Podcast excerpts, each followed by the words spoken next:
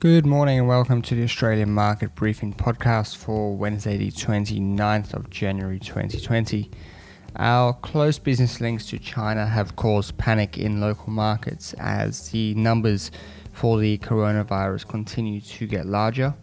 The ASX 200 lost 96 points yesterday, or 1.35%, and fell below 7,000 points.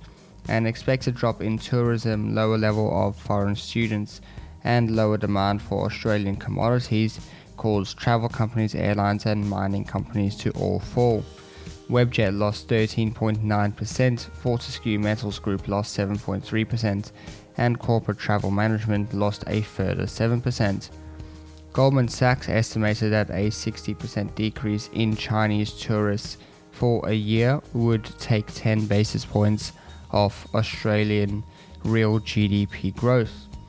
Worldwide, investors have turned down the risk levels, flooding into bonds and safe haven currencies. Bond yields have dropped below 1% here in Australia. Gold miners fared well, with Saracen Metals and Northern Star Resources both adding over 4%.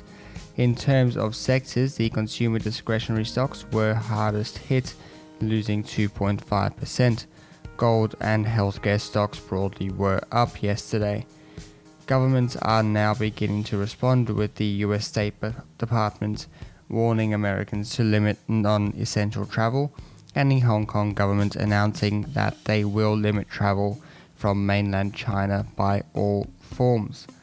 However, some believe that it is still too early to panic.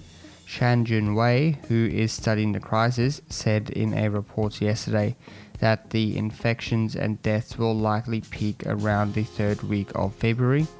Under his baseline scenario, he says that there will be limited negative economic impact.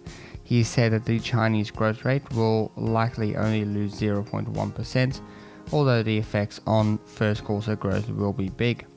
He says that this is based on the effects of the 2003 SARS crisis, which affected the second quarter Chinese growth but then didn't have a large effect overall, with the economy growing 10% that year. Looking at the trend from 2000 to 2006, it's difficult to see a effects in the data from SARS. Despite all of this, we did see equity markets rebounding a little bit overnight. Wall Street rose 1%, sending Aussie futures up as well. The it appears that investors are satisfied with China's efforts to contain the virus at this point.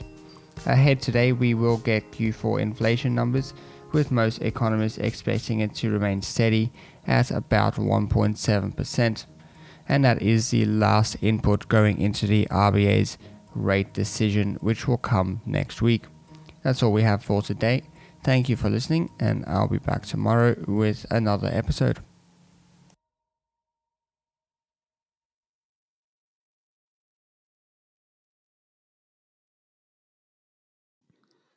Hey guys, thank you for listening to that episode of Australian Market Briefing.